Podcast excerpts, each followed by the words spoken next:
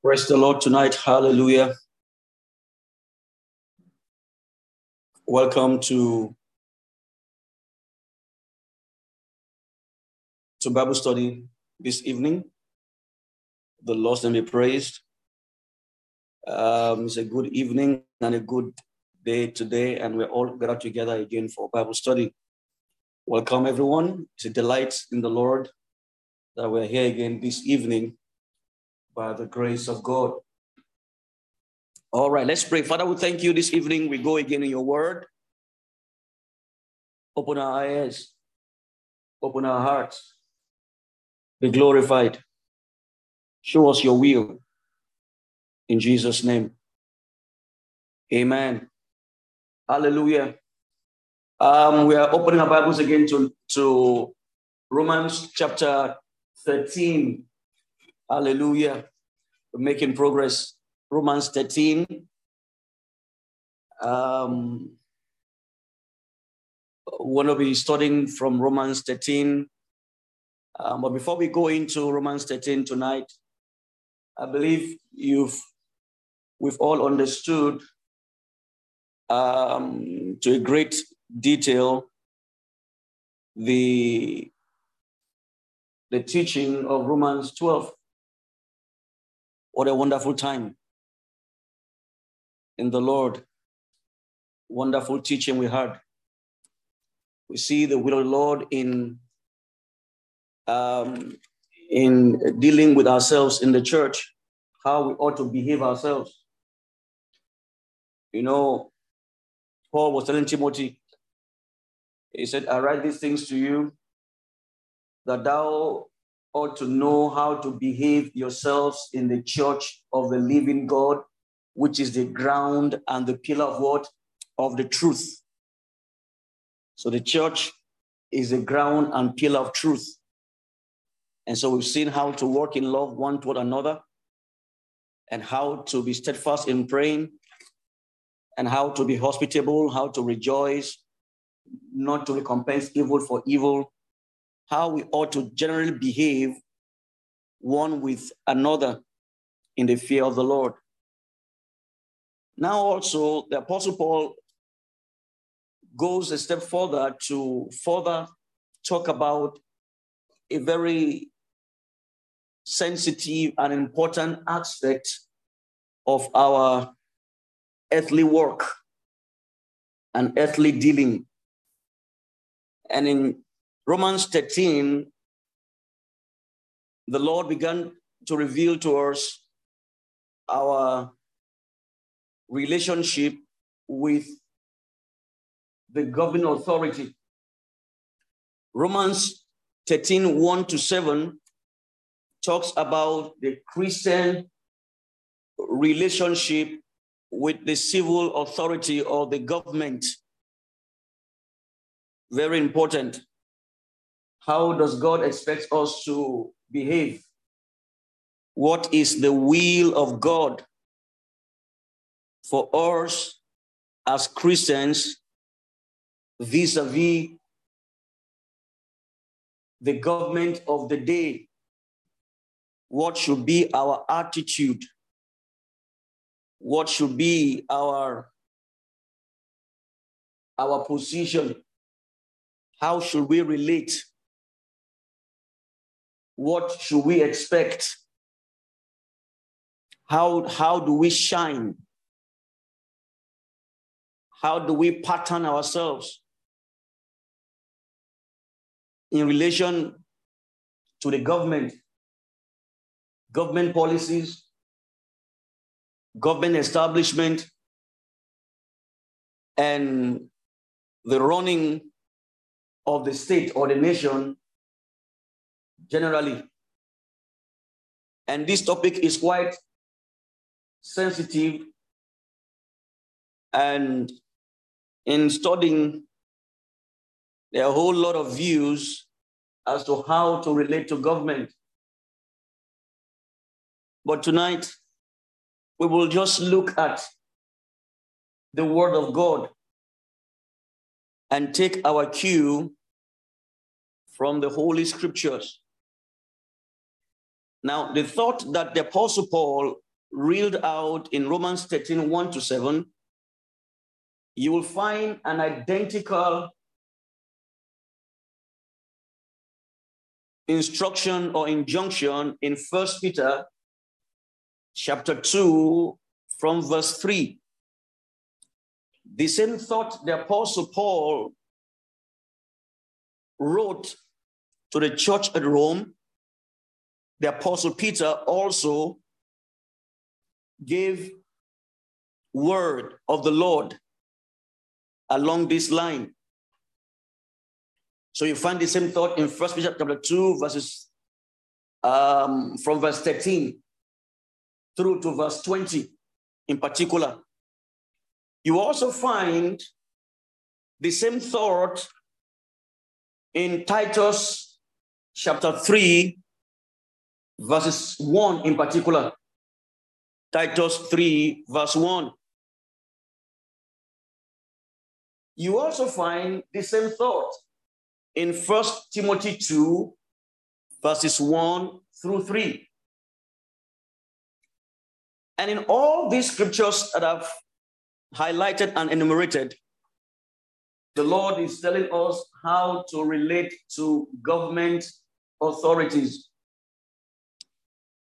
Now, before I go into a little detail tonight, I would like to give us a little background to this thought.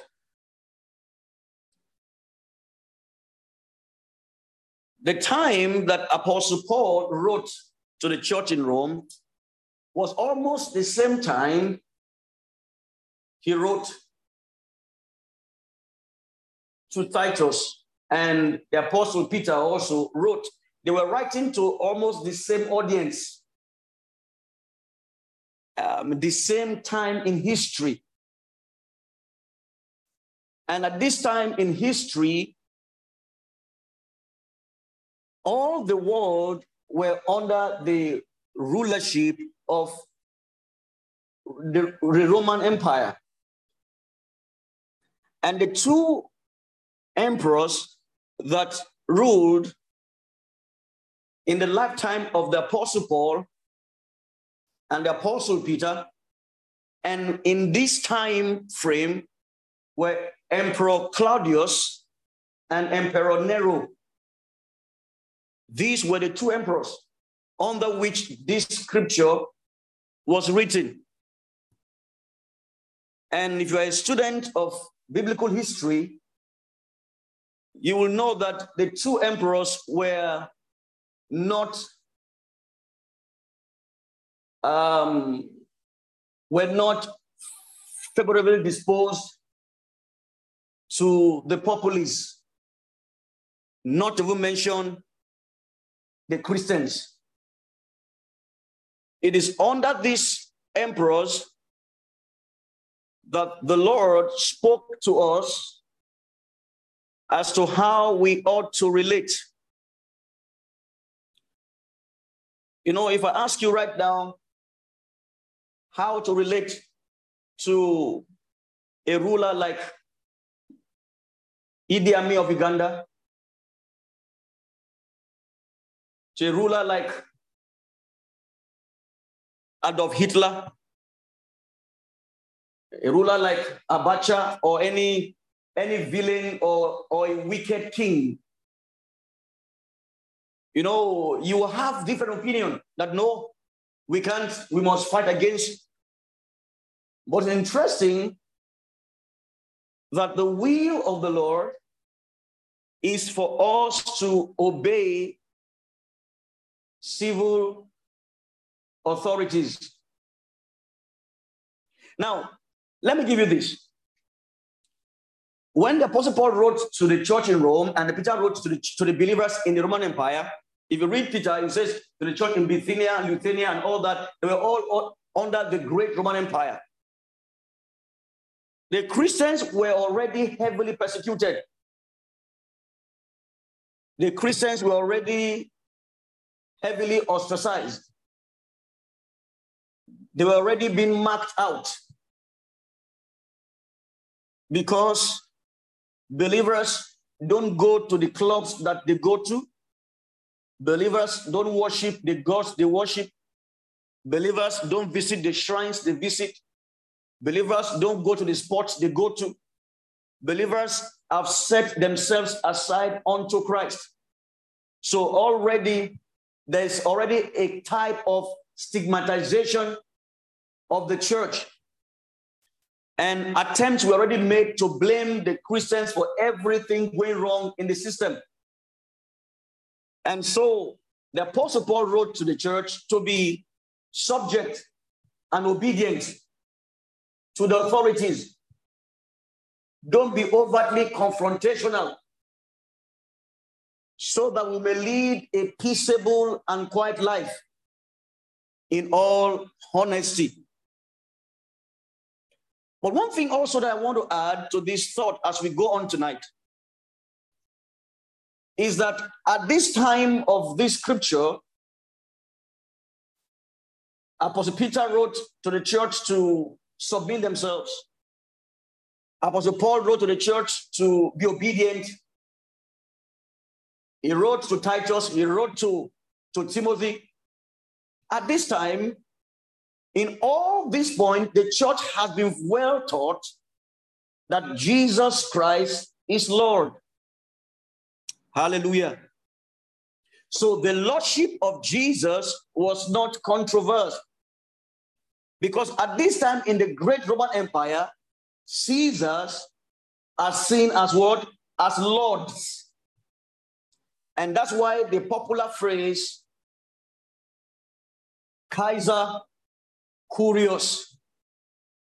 In fact, history has it that several church fathers were killed because they refused to say Caesar is Lord. So the lordship of Jesus was clearly emphasized. The authority of Jesus was clearly enumerated. So there was no ambiguity on, on who the Lord is.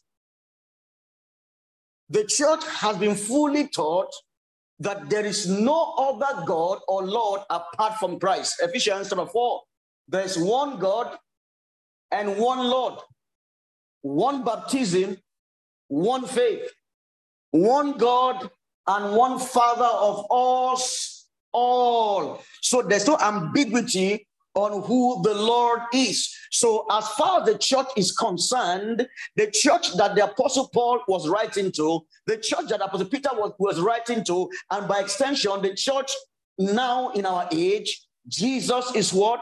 Is Lord. Hallelujah. So when, when Apostle Paul says, the subject is not saying, call Caesar Lord. Peter isn't saying to them, see Caesar as Lord. So there's a, there's a clear distinction about who the true Lord is. Now, I, let me give you a few background here, even in the time of Jesus. Remember when Pilate wanted to sentence Jesus on the charge of Caiaphas and co. Pilate told Jesus, don't you know I have the power to crucify you and let you go? And he told him that you truly have no power over me apart from the power that God has given you. Wow. Jesus said, the supposed wicked Pilate, his power actually was derived from God.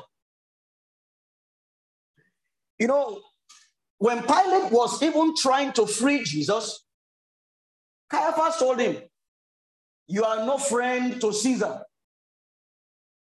And that word startled Pilate, because Caesar is Lord. Caesar can be seen to be, to be, you know, to, to, for anyone to go against. And then Pilate said to Caiaphas and the Jews, "Let me release to you the King of the Jews." And all the rulers of Jerusalem replied in one accord and said, "We have no king but Caesar." So at this time, Caesar was Caesar Nero, Caesar Claudius. These two rulers were not good people at all. Yet, the Lord Jesus made a profound statement that no power is given to man apart from God. Now, let me say this tonight, and I want to give us a biblical position on how the Lord expects of us to live. First and foremost, I want us to know that as believers, we are in this world, but we are not of this world. The understanding of this begins to shape our thinking to rule us, because the truth is that several rulers in this world, though God ordains and sees who, who rules and who doesn't, they are totally sold to devil. And until we begin to understand the perspective of God, we'll be, we'll be seen agitating, we'll be seen fighting, we'll be seen warring, and we'll do less praying and less commitment to authority.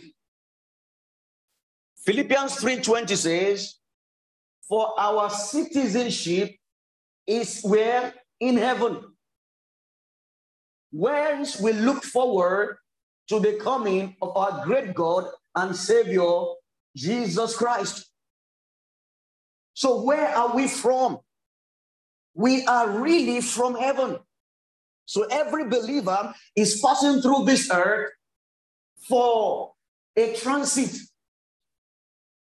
And so we must not lose sight of that vis-a-vis our dealing or relating with earthly government or earthly authority. Now, let me read to us a few scriptures, and let this serve as a foundation for what we're going to be reading after now, Romans thirteen. You see, in John chapter nine, chapter nineteen, let's turn there. We're going to read tonight a few scriptures. John nineteen. John nineteen. We'll read verses ten and eleven. John nineteen. I read, "Then said Pilate unto him, Speakest thou not unto me? Knowest thou not that I have power to crucify thee and have power to release thee? Then Jesus answered, Thou couldst have no power at all against me, except it were given thee from above." So it means even the wicked Pilate did not derive his authority by himself. His authority is derived from who? From God. Please, let's understand this. Now, if it is from God, it means this earth is going according to the plan of God. And that's the reason we mustn't expect too much from government officials. Hallelujah. Everything in this world is going according to the plan of God, including Pharaoh. Now, remember the story of Pharaoh in Egypt? Before Pharaoh was born, four hundred years before he was born, the prophecy came that God's children will be enslaved in Egypt. The prophecy came four hundred years before. And it happened. The Pharaoh that did that didn't even know anything about it. He thought he was acting according to the laws of what? Of Pharaohs. But he didn't know that he was acting actually the script of God. You know, it's interesting that some have been fighting Buhari, but eventually he has acted the script of God. And the church must know this, because until we know this, we will not be able to detach ourselves. But please follow me, and, and, and you get the balance of this teaching at the end of this class today. So we see the sovereign rule of God over his world. Now, could you turn me this, this evening to Isaiah chapter ten, everybody? Isaiah chapter ten. Hallelujah. Isaiah chapter ten, we'll read from verse fifteen. Isaiah ten, verse fifteen. Let me get it quickly. All right. From verse fifteen. Sorry, hold up. Isaiah ten from verse five. Isaiah ten, five. Isaiah ten, five. That's what I'm going to actually. Now, listen carefully, Isaiah ten, verse five. Please follow me, because Paul is saying, be subject to all authority on the earth. Peter said, be subject to authority. Now, we're going to read that, but let's get the background. See what it says. O Assyria, Isaiah ten, verse five. The rod of mine anger, saith the Lord, and the staff in their, in their hand is mine indignation. Now, follow me. Assyria is punishing Jerusalem, but God is saying that Assyria is what? A rod of indignation in the hand of God. Verse six, hear what he said. I will send him against a hypocritical nation, and against the people of my wrath will I give him charge. Hold on. To take the spoil and to take the prey and to tread them down like the mire of the streets. Verse seven.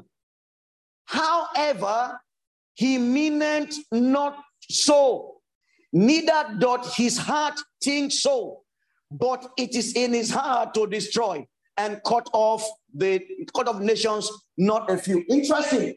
That means God is saying, actually, it's not a serious intention. It is not the purpose of the king of Assyria. Yet, Assyria meant it. So God is saying, over everything that happens on the earth, I am watching over it. I am bringing my plans to bear. And my children must look in right perspective and not put their trust on man and not put their trust on earthly king.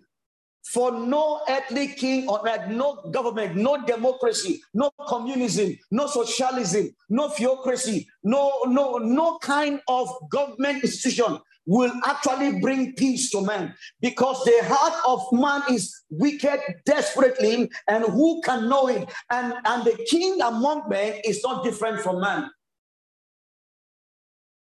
In fact, when the first king in Israel was to be chosen, God revealed to them the nature of human kings. He said, this king, Saul, and every other king that you shall choose, shall enslave your children. That is the nature of man. So folks, let no Christian ever expect anything so grandiose from man. Let no believer ever expect peace from a ruler. But let our expectation of peace be in Christ and in Christ alone. It says, that, it says your king shall deal with you like every other king in the world. They will enslave you. They will cause your children to run before their chariots and behind their chariots. They will enslave them, and they will take and plunder your people, and the things that belong to them, they will take for themselves and their children alone. Isn't that amazing? That what the Lord said thousands of years ago is still happening today with everyone that comes to government in the world. Therefore, let the church not expect any king on the earth to bring peace on the earth. In fact, when we say, yeah, peace, peace, there will be destruction. So in interpreting this scripture, you know, today I've taken time to pray and search my heart. The Lord said, see me above all things, and that will guide the perspective of your heart as regards how to deal with government authorities. Amen tonight. Acts chapter four. Everybody quickly there tonight. Acts four. Let's run tonight. Acts four. Let's read verse twenty-six and twenty-seven of Acts four. I read quickly for time's sake. When the people arrested the disciples and commanded them not to preach, this was their prayer. Acts four twenty-six. The kings of the earth stood up, and the rulers were gathered together against the Lord and against his Christ. For of a truth against thy holy child Jesus, whom thou hast anointed, both Herod and Pontius Pilate, with the Gentiles and the people of Israel were gathered together. twenty-eight, we are going to. For to do whatsoever thine hand and thy counsel what? Predetermined before to be done. So, so, so Pilate and Caiaphas were actually doing exactly what God had what had predetermined to be done on the earth. Hallelujah. No wonder Caiaphas told them, he said, don't you know that it's better for one man to die for the sins of the whole nation than for the whole nation to die for one man's sake? No, the Bible says, and Christ came to die for the sins of the whole world. So you see, in dealing with world government, we must, we must begin to manage our expectations as believers. Though we are in this world, we are not of this world.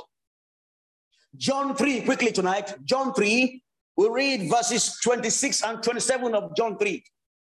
John three, twenty-six, twenty-seven. Hear what John said.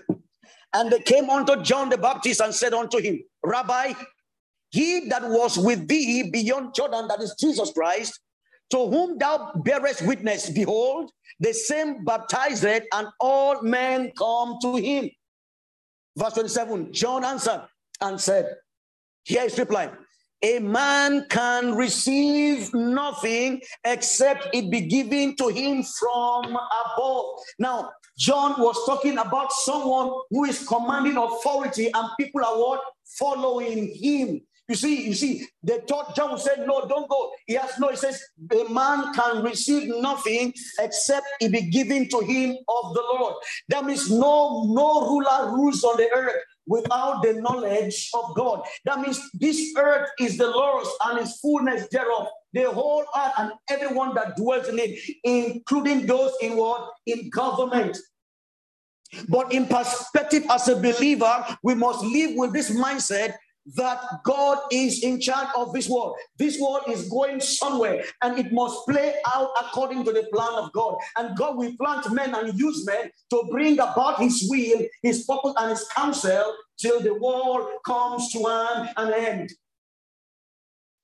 Psalm seventy-five, verse seven. Psalm seventy-five, verse seven.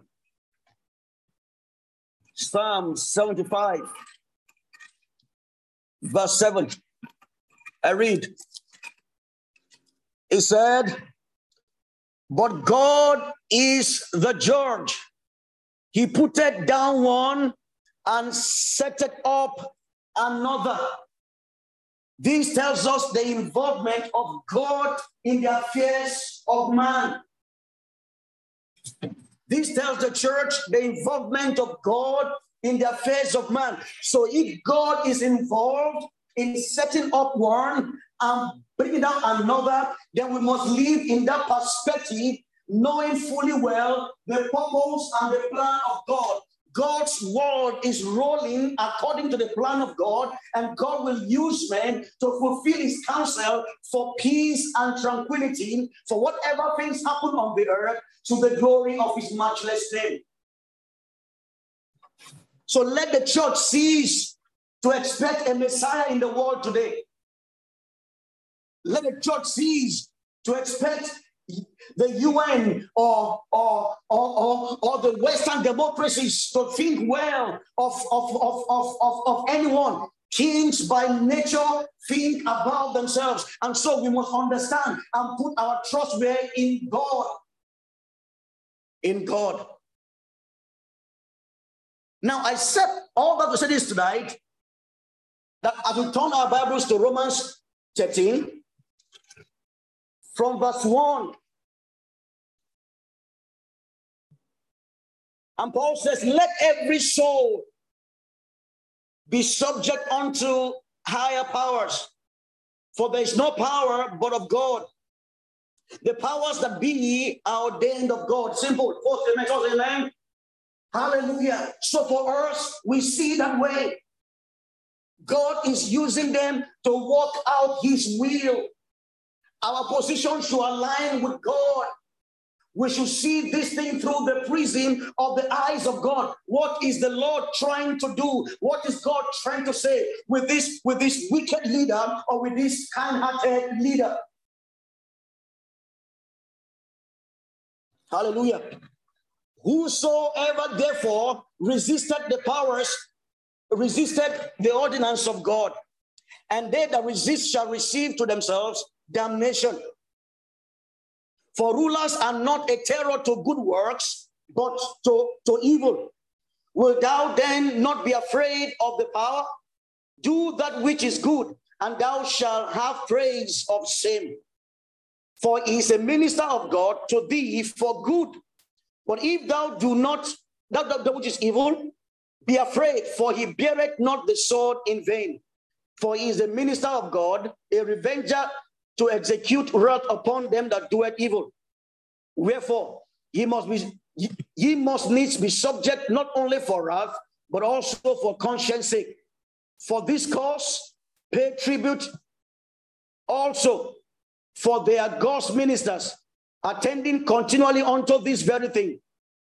Render therefore to all their dues, tribute to whom tribute is due, custom to whom custom is due, fear to whom fear is due, and honor to whom honor is due. Now, when we look at this in the context of the Apostle Paul, writing in the, in the reign of Nero, God is saying to the church, be obedient.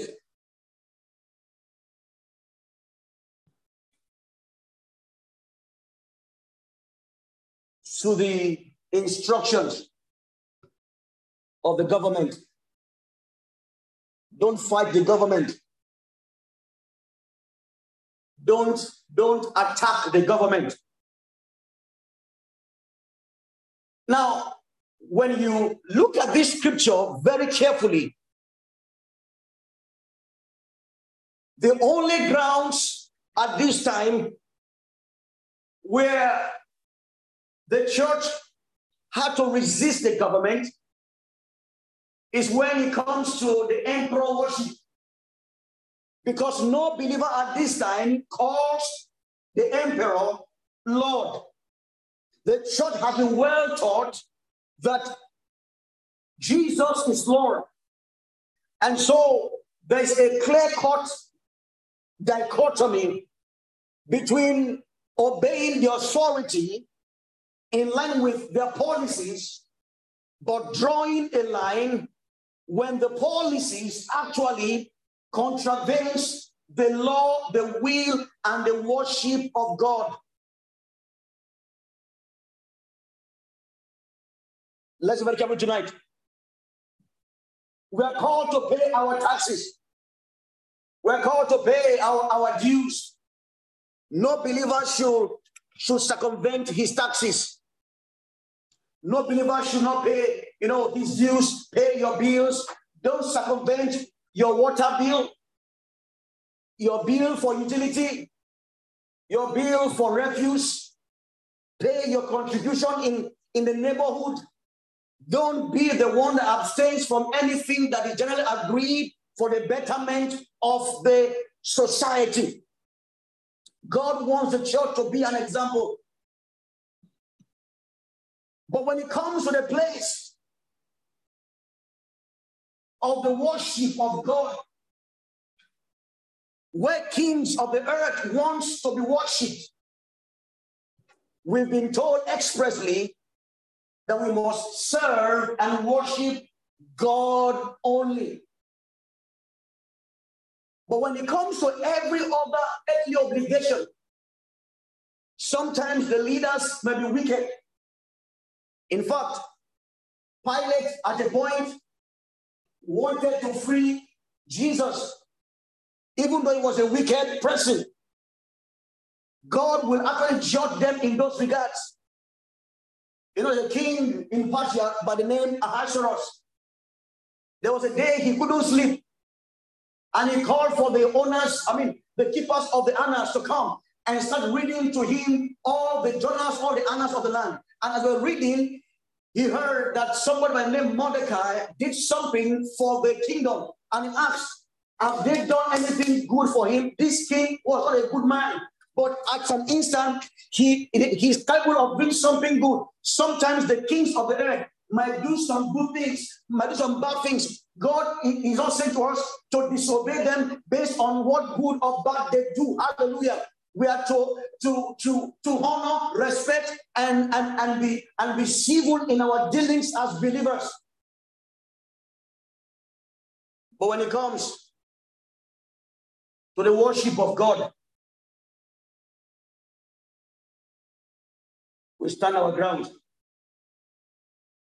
Now, as we read through this scripture, I come to an interesting point that the essence of this treatise is to get believers to be law-abiding citizens. You know, some might not ask me at the point, is it right for a believer to protest against bad government policies? Is it right for us to carry placards and walk on the street and fight against government?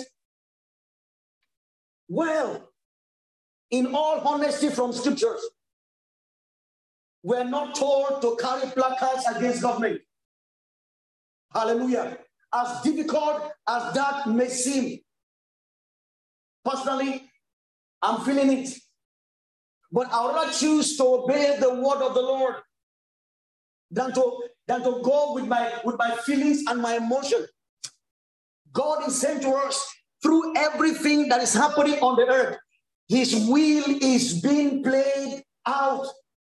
And his ways are not our ways, neither his thoughts our thoughts. As high as the heavens are above the earth, so are his ways far from ours, and his thoughts far from us. The kings and our rulers may think they are doing, they are, they are doing us harm, but, but, but they might not know what God actually is doing. The church might see some things as, as though we, we are being victimized, but we might not fully know what the Lord is doing. What God said we should do is to obey. So these talks generally about being law-abiding in our dispositions to the things of God. Now, earlier on, I said to us, at what instance should we begin to consider certain laws and policies? From scripture, I found out that whenever people in authority give certain rules that contravenes the word of God, people have rebelled. Not rebelled down, people have stood their grounds, not against the king or against the rulers, but against the policies they've issued. For instance, in Exodus chapter one, verse seventeen, when Pharaoh gave instruction that every Hebrew child will be killed, every male child, there were these two women who refused to further instruction of Pharaoh. Even though God says we should listen to authorities, but at this time, he's telling them to kill innocent children. And this woman says, no. And guess what? In verse twenty-one of Exodus one, says, and the Lord gave them homes for obeying him. Now, in this instance, when the authority takes decisions and policies that directly contravenes the will of God, we, we should say no. Not in fighting the authority, but in this, this, disagreeing humbly with the policies that has gone contrary to the will of God. And in such instances, we must be ready to face the penalty. Hallelujah. Every time things like this happen, we must stand with the Lord and be ready to face what? The penalty. But when policies are made generally that affects the economy, that affects the polity, that affects this, the Bible didn't call us to go and start protesting. It says we should, we should, we should submit ourselves and pray for the people authority. Why? Because in the in the government of this world is actually the hand of God.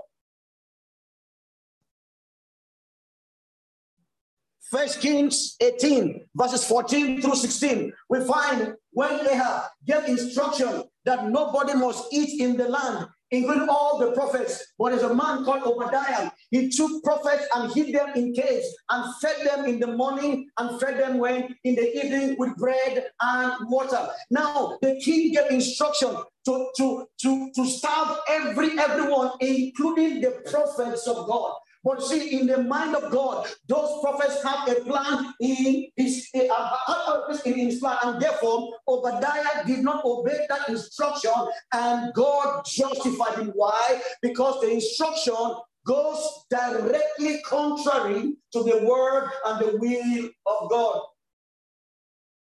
It wasn't an economic policy or a political decision. It was, it was given to affect the purpose and the plan of God. And yet, because God is the one in charge of his word, these prophets have a plan. And, and that was why when, when, when, when Elijah told God, I am the only one left. And because God knew that very soon, Elijah will abdicate. So God was preserving for himself seven thousand that will continue the mission when Elijah leaves. And therefore, any policy of government that goes contrary against the word and the will of God, we can, we can resist, or rather stand in opposition against those policies, but not against the rulers. Daniel six verse ten. Remember Daniel? Daniel was a prominent priest in the land. And Daniel was among the policy drafters of Babylon.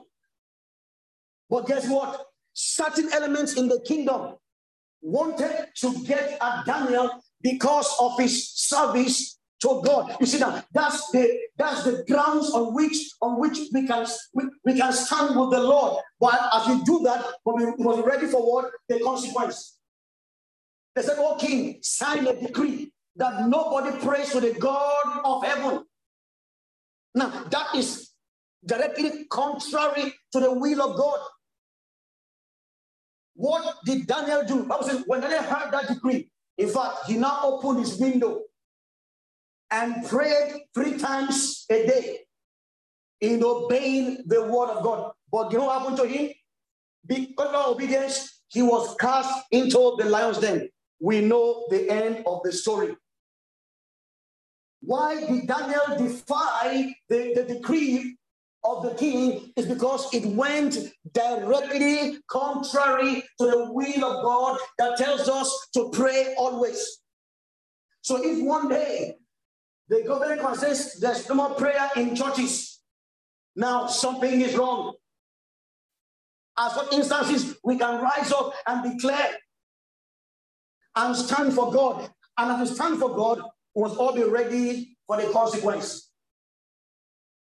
Daniel three, verse twelve to eighteen, we find the story of the three Hebrew boys. The Bible says, and the king gave a, a decree and proclamation that as the, as the dulcimer and the trumpet and the harp is blown across the land of the kingdom of the Persian, everyone must worship and bow down to the image and the statue that has been made of the king. This is once again contrary to the will of God. It says, thou shalt bow to no other God except what? me. You shall not bow to any graven image, nor worship any other God. God, our Lord, is one God, and Him alone we shall want, we shall serve. So any king, any human king that says worship me or worship a being outside the God of heaven, then the church can stand their ground and say, no, we will worship the Lord. Hallelujah. This is, is, is, is, is a difficult place, but this is what the will of God is. Hallelujah. And guess what? Those three children face the consequence. On the basis of the decision, they were thrown into what? The burning furnace of fire. Hallelujah. Maybe one or two more tonight. In Matthew chapter two, verse twelve, we read of the Magi. They were coming to seek and worship Jesus. And when they came to Jerusalem, they began to inquire, where is born the King of the Jews? And Herod heard. Hallelujah. And he called for the scribes, where is he, the king reborn? And I told him, Bethlehem Ephrathah. And then the Magi left and told them, when you find the boy, come and tell me that I may go myself to another world and worship him. But the Lord told them, don't obey him. Why? Because he was going to, to, to kill the young lad that was coming to save the world. He was going to kill him before his appointed time. So any policy of government that goes against the will of God, apart from economical or political, we are meant to resist, but in, in not, not, not resist. We are meant to take a stance for the Lord. But in taking such stance as at the church, we must be ready to face what? The consequence. One more tonight as I, as I end with this. Acts five twenty-nine. Acts five twenty-nine.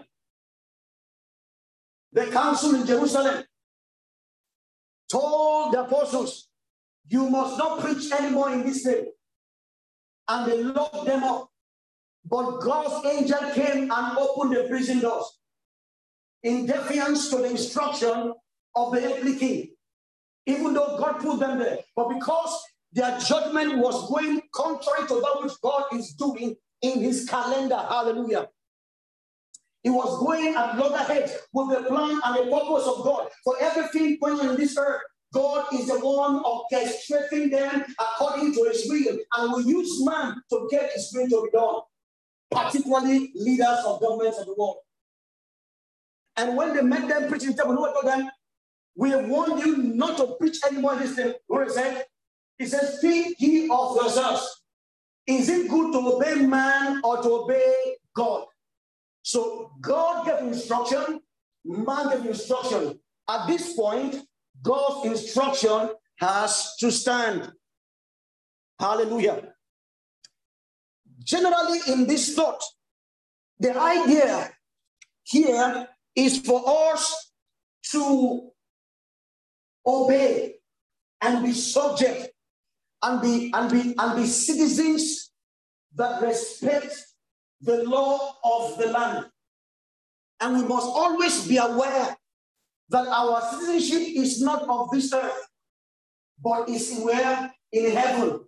That is what the Bible and churches do. You might be angered by, by, by government personalities. You might be angered by, by, by our leaders in politics. You might be angered by what they're doing, folks. There is no country in the world that have saints as leaders. There is no devil that is better than the other devil. There's no one that is, that is, that is just than the other. For anyone who is not obeying and is not subject to the will of God is not doing things pertaining to God's plan. But generally, the Lord is saying to us, as you sojourn in this earth, live peaceably as much as it lies in your power with all men. Now, let me say this as I begin to close tonight, that the only true time there will be peace on earth is when Christ reigns. So every time you see chaos, chaos in government, you see government breaking their promises, government failing the citizenry. When you see insecurity, when you see, you see, you see, you see bad economy, always know that, that there's a day in the future. Let that point your heart to, to the coming of the Lord again. A time is coming when the true peace of God will reign on the earth, and Christ only is the answer. And let that be actually a token for you to preach the gospel to the world, that there's a peace coming by Christ.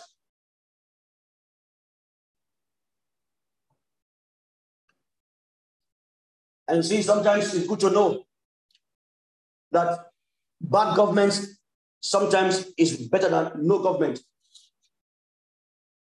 When you have government that maintains the peace, it's better than when there's anarchy and there's chaos. That's when you'll be looking for bad government, just to maintain peace. If I would tell them, take our monies, just make sure that, that we are not killed.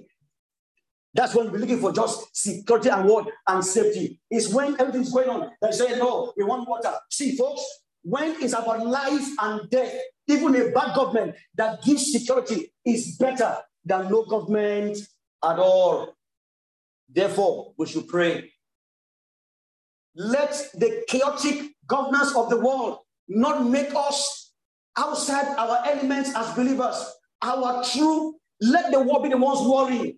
Let them ask us, why are you at peace? Why are you not worrying? Tell them there's a better life coming ahead, and that life can be found in Christ alone. Isaiah nine verse six says, for unto us a child is born, unto us, church, a son is given, and the government shall be upon his shoulder. The time is coming when the whole world shall be ruled by God in the new kingdom. And it says, it shall be called Wonderful Counselor, Mighty God, Everlasting Father, the Prince of Peace. There can be no peace on earth until Christ comes back.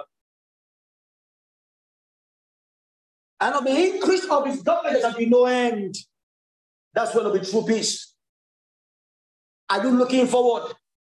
Sometimes when God causes people to, to, to, to harm his children, he's trying to call their attention to him being their king. Sometimes for believers, so like us, when we see things going wrong, God is calling our attention to see him as our king, to put our trust in him, to look forward to his coming back. He says, we look forward to the coming of the Lord, our great king and savior. Amen tonight. Let me run and close tonight on this topic. What should Christians do in light of all this? One, pray for the government. Pray for the government before they come and after they are inaugurated. Pray. Someone says, it's only prayer. That's what I would say, pray. First twenty-two from verse one. I exhort them, brethren, that first of all, prayers, supplications, intercessions, and give thanks be made for all men, for kings, for presidents, and those in authority. You might not like their face, but God pulls down one and exalts the other. The world is going according to the plan of God, and we, the believers, must see this in the light of Scripture.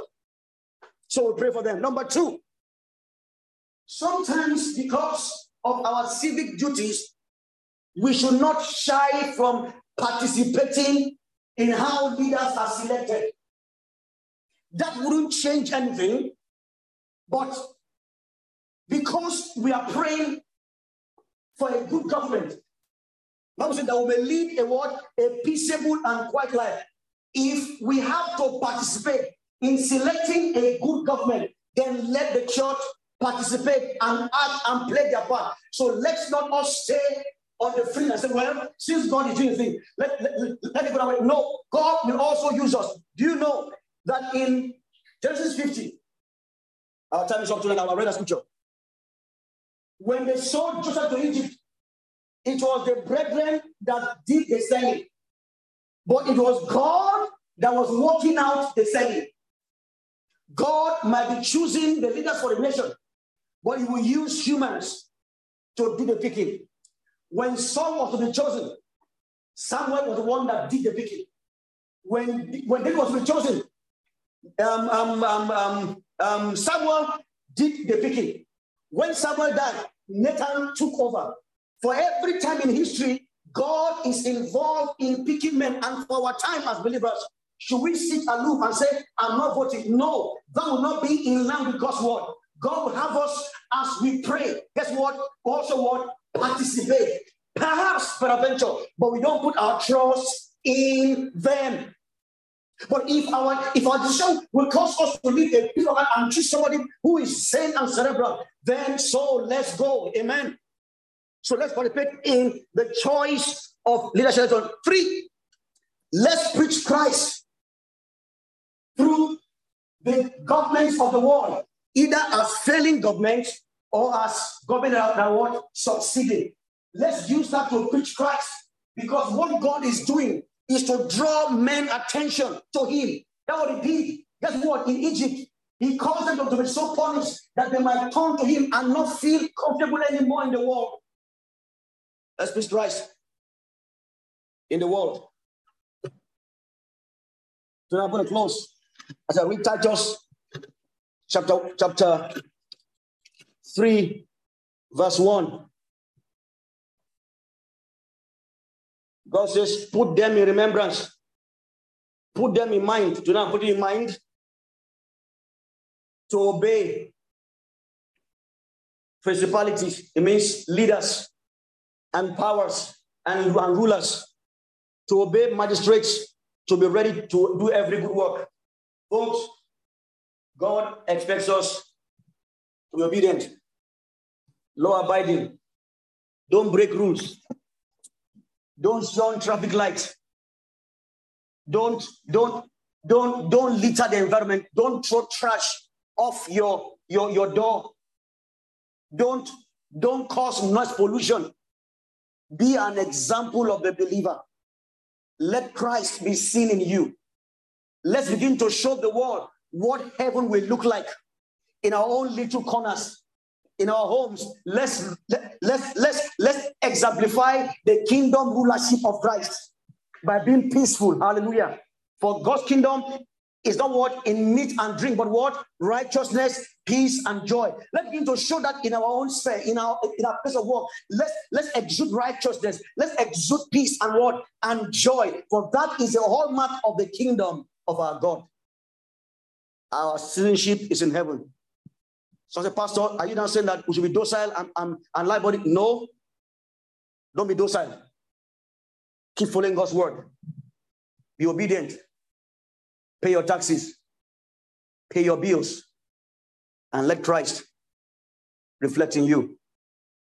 Don't forget this, that no one has power on this earth except God gives.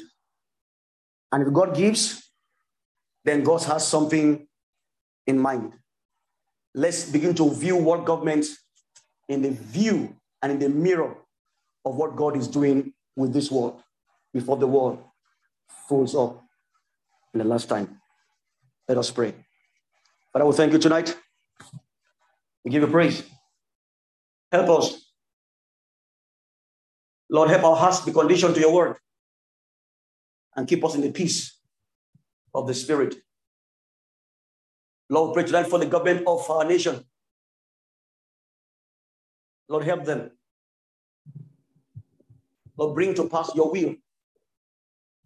Let your church be strengthened. May we know your intent and purposes for every phase we find ourselves in this world. Lord, help us to know that there's no peace anywhere in the world apart from you. Lord, by the chaos of, the, of, of man's worship on earth to the Lord, let our attention be turned to you. Let the church focus more on you, O God, and live as examples in this world. We say, come, Lord Jesus, come, Lord, quickly, and redeem your own, that we may know true peace, true joy, and true relationship that comes from you alone. Thank you, Father. Amen. Praise God tonight. God bless you all. We're going to see you again. Our time is up tonight. We're going to see you next Tuesday as we continue in our study. I know this topic is quite controversial, but really there is nothing controversial about it. As, as what God has said, let's keep to scriptures and follow God's word. God bless you tonight. We'll see you again by God's grace. Good night, folks. God bless you. Amen.